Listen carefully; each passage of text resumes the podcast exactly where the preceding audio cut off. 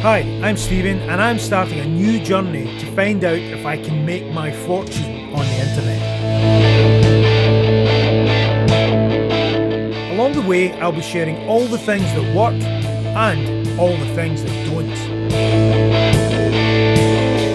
Join me as I self-solve my way to financial freedom.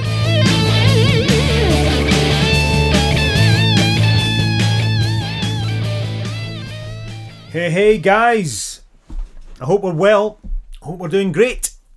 Right, I'm going to be honest, I've just recorded the podcast there and I deleted it because I was just moaning and I don't want to do that.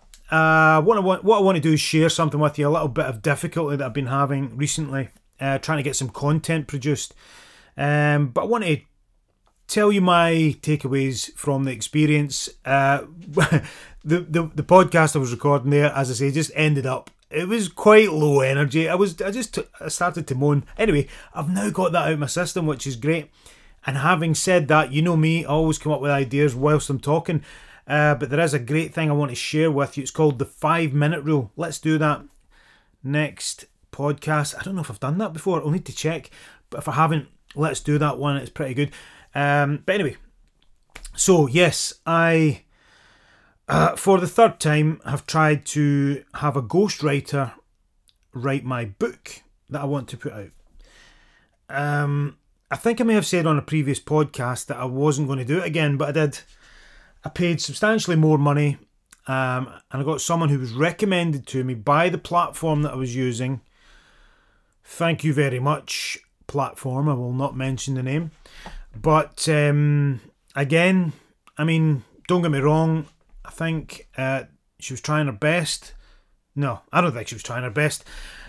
You know, she's just trying to make a bit of money, but I just don't believe in doing business that way. I don't believe in a fast buck. I think if you're going to do anything, you've got to deliver value. If you cannot meet the customer's needs, then don't do it. My philosophy is under-promise and over-deliver. And what's happened here 3 times in a row now is I have been overpromised and way underdelivered. Now, I learned a lot from the first 2 experiences. I hadn't paid a lot of money for those ones, relatively speaking, so I don't know what I was really expecting. You know, in a short time frame to have I just thought because I was providing so much material and information and all the research done, I just thought, it's almost a formatting job more than anything else, so I'd imagined that I would get something back. But anyway, I started to realise, right, okay, I'm going to have to pay a bit more money. This person's been recommended by the platform. Thank you, platform, again. And I took the learnings for the previous 2 experiences and I said, right, I want to just block any excuses, you know, for me not providing enough information, not being clear enough on the message, what I'm looking for. So I practically wrote the book and the content. I mean, I'm not joking. I'm talking. I could have, yeah, including the research material that I sent over, I reckon I could have sent 10,000 words. I'm not joking. A complete synopsis of what I was looking for. I'd completed the introduction, chapter 1, and the final chapter, the dedication, the copyright information, the table of contents, you know, all the chapters, all the complete outline for the book, all the research. You didn't need to go outside the research that I sent. You did not need to go near Google. Everything that I wanted was in the research that I sent. And then that was a lot of material, so I broke it down into bullet points. I said, here's each chapter, this is the basic premise, this is what I'm looking to achieve from each, this is the message I want to get across from each chapter. I don't know how it could be any clearer, but what was sent back to me was, the major problem with it was, that stood out. I mean, there was some grammatical errors, spelling errors, that stuff doesn't really bother me so much, but it was the content. It was laced with personal opinion. And I didn't ask for an opinion. I said, there's the stuff. There's the research. There's the message. I just want you put it together in a nice tidy format. It's basically an editing job almost. Just extract that information, boom, put it in the book. But no, we get opinions, quite definite opinions, from someone who clearly is not an expert in the field. We were trying to produce content for, and I can't get my head around that. Why? So I asked the question, you know, first of all, do you really understand the subject matter that we're writing about here? No answer. I asked that question a couple of times. Eventually I got what looked like something that had been, it looked like it had been copied and pasted from Wikipedia or something. And then the other question that I asked was, I actually highlighted a couple of the examples of personal opinion. I'm like, you know, so where did you get this information? And I would put the, I would, you know, pasted in excerpts from the book. And no answer. So eventually she cancelled the order and had a go at me. And what was the word she used? She said that my, what I was looking for was incomprehensible. Although on a number of occasions I did say, does this make sense, what I'm sending? Do you need any more help? Is there any more information that you need? And every single time she came back, yes, I know exactly what I'm doing. Boom, you know, this is going to be great. Oh, it's 10 days. It's another 10, 11 days of waiting. Goodness me. Listen, if you're looking to get a book produced, I don't know what to tell you, right? But what I'll warn you of is be careful of these sites that have freelancers on. Freelance, I mean, I've used freelance sites. They're great. They're fantastic for certain things, but I think for this particular thing, for writing a book, unless you're not really overly concerned, if it's just like, I don't know, if you're not looking for quality, if it's just something you don't really care about the content, then by all means go ahead. But if you're looking for something specific, and it's something you're passionate about, something you care about, I just don't think it's going to work. In fact, I'm struggling right now to find any way other than just writing the book myself. And I think I've probably said this on the podcast before, that I was going to just write it myself, and I did start to, but I thought this is going to take too long, I should outsource it, because I'm thinking in my head, right, anything that someone else is really good at, I should outsource that. I should just pay someone else to do it. Someone already knows how to produce videos really well, or, you know, I'm looking for something of high quality. Instead of me trying to learn how to do it and then do it, just outsource it. I really do believe in that. I think that's essential, actually, if you're going to produce a lot of content. But in this circumstance, I'm at a loss. I mean, I'm sure if I threw a lot of money at it, you know, if I threw thousands of pounds at it, I would get something done. I've got no doubt there are people out there who are fantastic and they can help you. And by the way, that's why they will.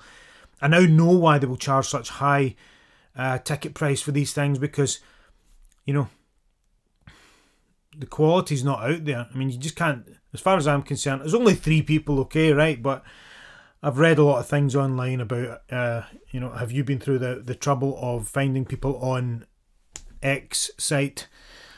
So I know that other people are having this problem out there as well, but the quality isn't there. You can't get this done cheaply. So either it's going to be an investment of money, or it's going to be an investment of time. So for me, I'm going to invest the time. I'm going to have to. And for 2 reasons. Number 1, I don't really fancy spending the money, okay? But, I mean, I could find the money and do it. I could do that. But I think that I'm going to learn a lot more in the process. I think when it comes to writing a book, difficult as it may be, and of course I can send it to an editor, a proofreader or whatever, and get it all tidied up and things. I can do that, which is probably what I was looking for in the first place, to be fair. But I think I'm going to learn a lot more about my message by producing it. So the pain of spending the time on it, I think, is going to pay dividends, because I'll get clearer on the message, and therefore I'm going to go and do it. Now, that's pretty much all I wanted to share with you. Other than this is a key point, just to wrap up. Opinions, okay? There's lots of people out there with opinions, and of course, this writer decided to put her opinion in. And so did the previous two guys as well, for whatever reason. You know, you're looking for something objective. It's non-fiction. It's business. It's not an opinion-based. I think they're too used to writing fantasy novels or something. I don't know what they do. I don't know what their bread and butter is, but certainly not this. So anyway, someone who gives you their opinion on something, be wary of it. You know, if someone tells you this is definitely going to work, oh, you know, I can produce a video for you that will go viral. There's one there, right? Nonsense. No one knows if a video is going to go viral. Now, I know that there are people out there, experts, who understand the elements that a video needs to have to put it in a high probability space to go viral. You can certainly produce videos, you know, and you know, you can maybe produce someone who's really good at it. I don't know what the numbers are. This is just off the top of my head. I'm making this up, but let's say someone who's really good at producing viral videos maybe puts out 10 and 2 of them go viral. I would imagine that would be a win for them, but 8 of them aren't going to. But if anyone tells you it's 100%, this is definitely 10 out of 10, going to work, this is a viral video, I just think they're talking absolute nonsense. Don't listen to that. It's the same with anyone who's going to, you know, someone who's going to produce an advert for you or sell you advertising space, and, you know, they're telling you, I mean, I've been through all this with traditional business. This will definitely work. You know, when it comes to things like that, you just don't know. You don't know. The only way to find out is to test. You've got to test. An advert is the perfect example where you split test. You know, you've got a message. You do a couple of different versions of that message. One works better than the other. Or you drop the one that didn't work so good and replace it with something else. You keep the one that did well and see if you can top that. And that's it. You just keep refining it until you get something that works really, really well. It's the same as comedians. We've talked about that on the podcast before, I'm sure, where, you know, you see a comedian who's doing a Netflix special and it's amazing. You just think, this person is a genius. However, all of that material has been tested and measured in smaller venues. You know, they'll do a certain amount. They'll do like 10 bits and 5 of them work well and 5 don't. So they drop the 5 that don't, keep the 5 that do, and then they'll go and do another gig with a new 5 bits to fill in, and maybe a couple of those work, and they just build it up like that. Test and measure. Opinions, oh, they are not worth anything to me.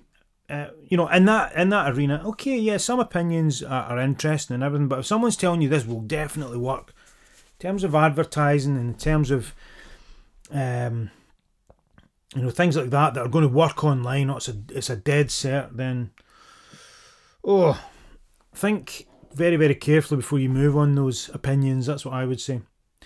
And I would always form my own opinions. Actually, I teach that to my children. I've even told my kids, don't let me do your thinking for you. That's what I say. You know, I don't want you to have my opinions.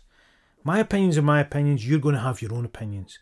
Do not let me do your thinking for you. I will try to give you a balance on anything we're discussing, but it's up to you to make your mind up. And that might disagree with what I think, and that's cool. That's good. And they understand. And they do form their own little opinions, big opinions. You know, they're clever kids. Most kids are. Kids are cleverer than adults, let's face it. So yeah, don't take someone else's opinion and make it your own. Form your own. Guys, I'm going to have to get to work. I'm just going to have to produce this book. Yeah, I'm feeling a bit tired and a bit annoyed just because of the time scale. But you know what? I'm actually looking forward to it. And I've learned a lot, and I've satisfied myself that this is now the fastest route to getting it done. I'm thinking, you know, I should be outsourcing the book because it's not my game. I'm not a book writer. I'm not an author. I should just get someone else to do it. But I've now satisfied myself that I should do it. So that, at least I've got that. I've lost a bit of time. I got all my money back. You know, the money that I spent, I cancelled the orders and I got a refund. There was a bit of a cost in it, but not much. The main cost has been time. But it's not wasted because I've learned from that process, and you always learn. You can't help but learn. In fact, Conor McGregor once said it was a take on the old expression, you either win or you lose. and he got beat. I think it was Nate Diaz, and you know, it was a bit of a tough fight for him. You know, I think Nate Diaz, bigger guy, you know, bigger fighter, heavier fighter, had come in last minute. He hadn't trained to fight him, I think. So I'm not surprised they lost, but he came out and he was, you know, he's usually a loudmouth. Anyone who's not familiar with Conor McGregor, he's an MMA fighter. And he, what is that again? I can't remember the organisation. UFC. Escaped me there. So he very, very, you know, aggressive in his speech and very smart, and lots of people don't like him, but you know, he goes and he annoys fighters and gets in their head and that kind of thing. He's very vocal, very verbose.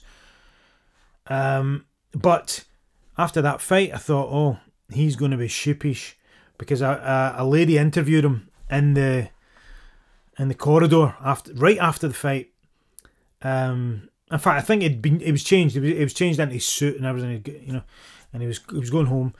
And I tell you, he said, "You either win or you learn." And he was very gracious in defeat, and I loved that. You either win or you learn. So I've not got my book, but I have learned a lot, and it certainly wasn't as painful as being in a ring with Nate Diaz. But yeah, so guys, hopefully you get some value from that. Sorry, the energy's a bit low, just tired, but not to worry.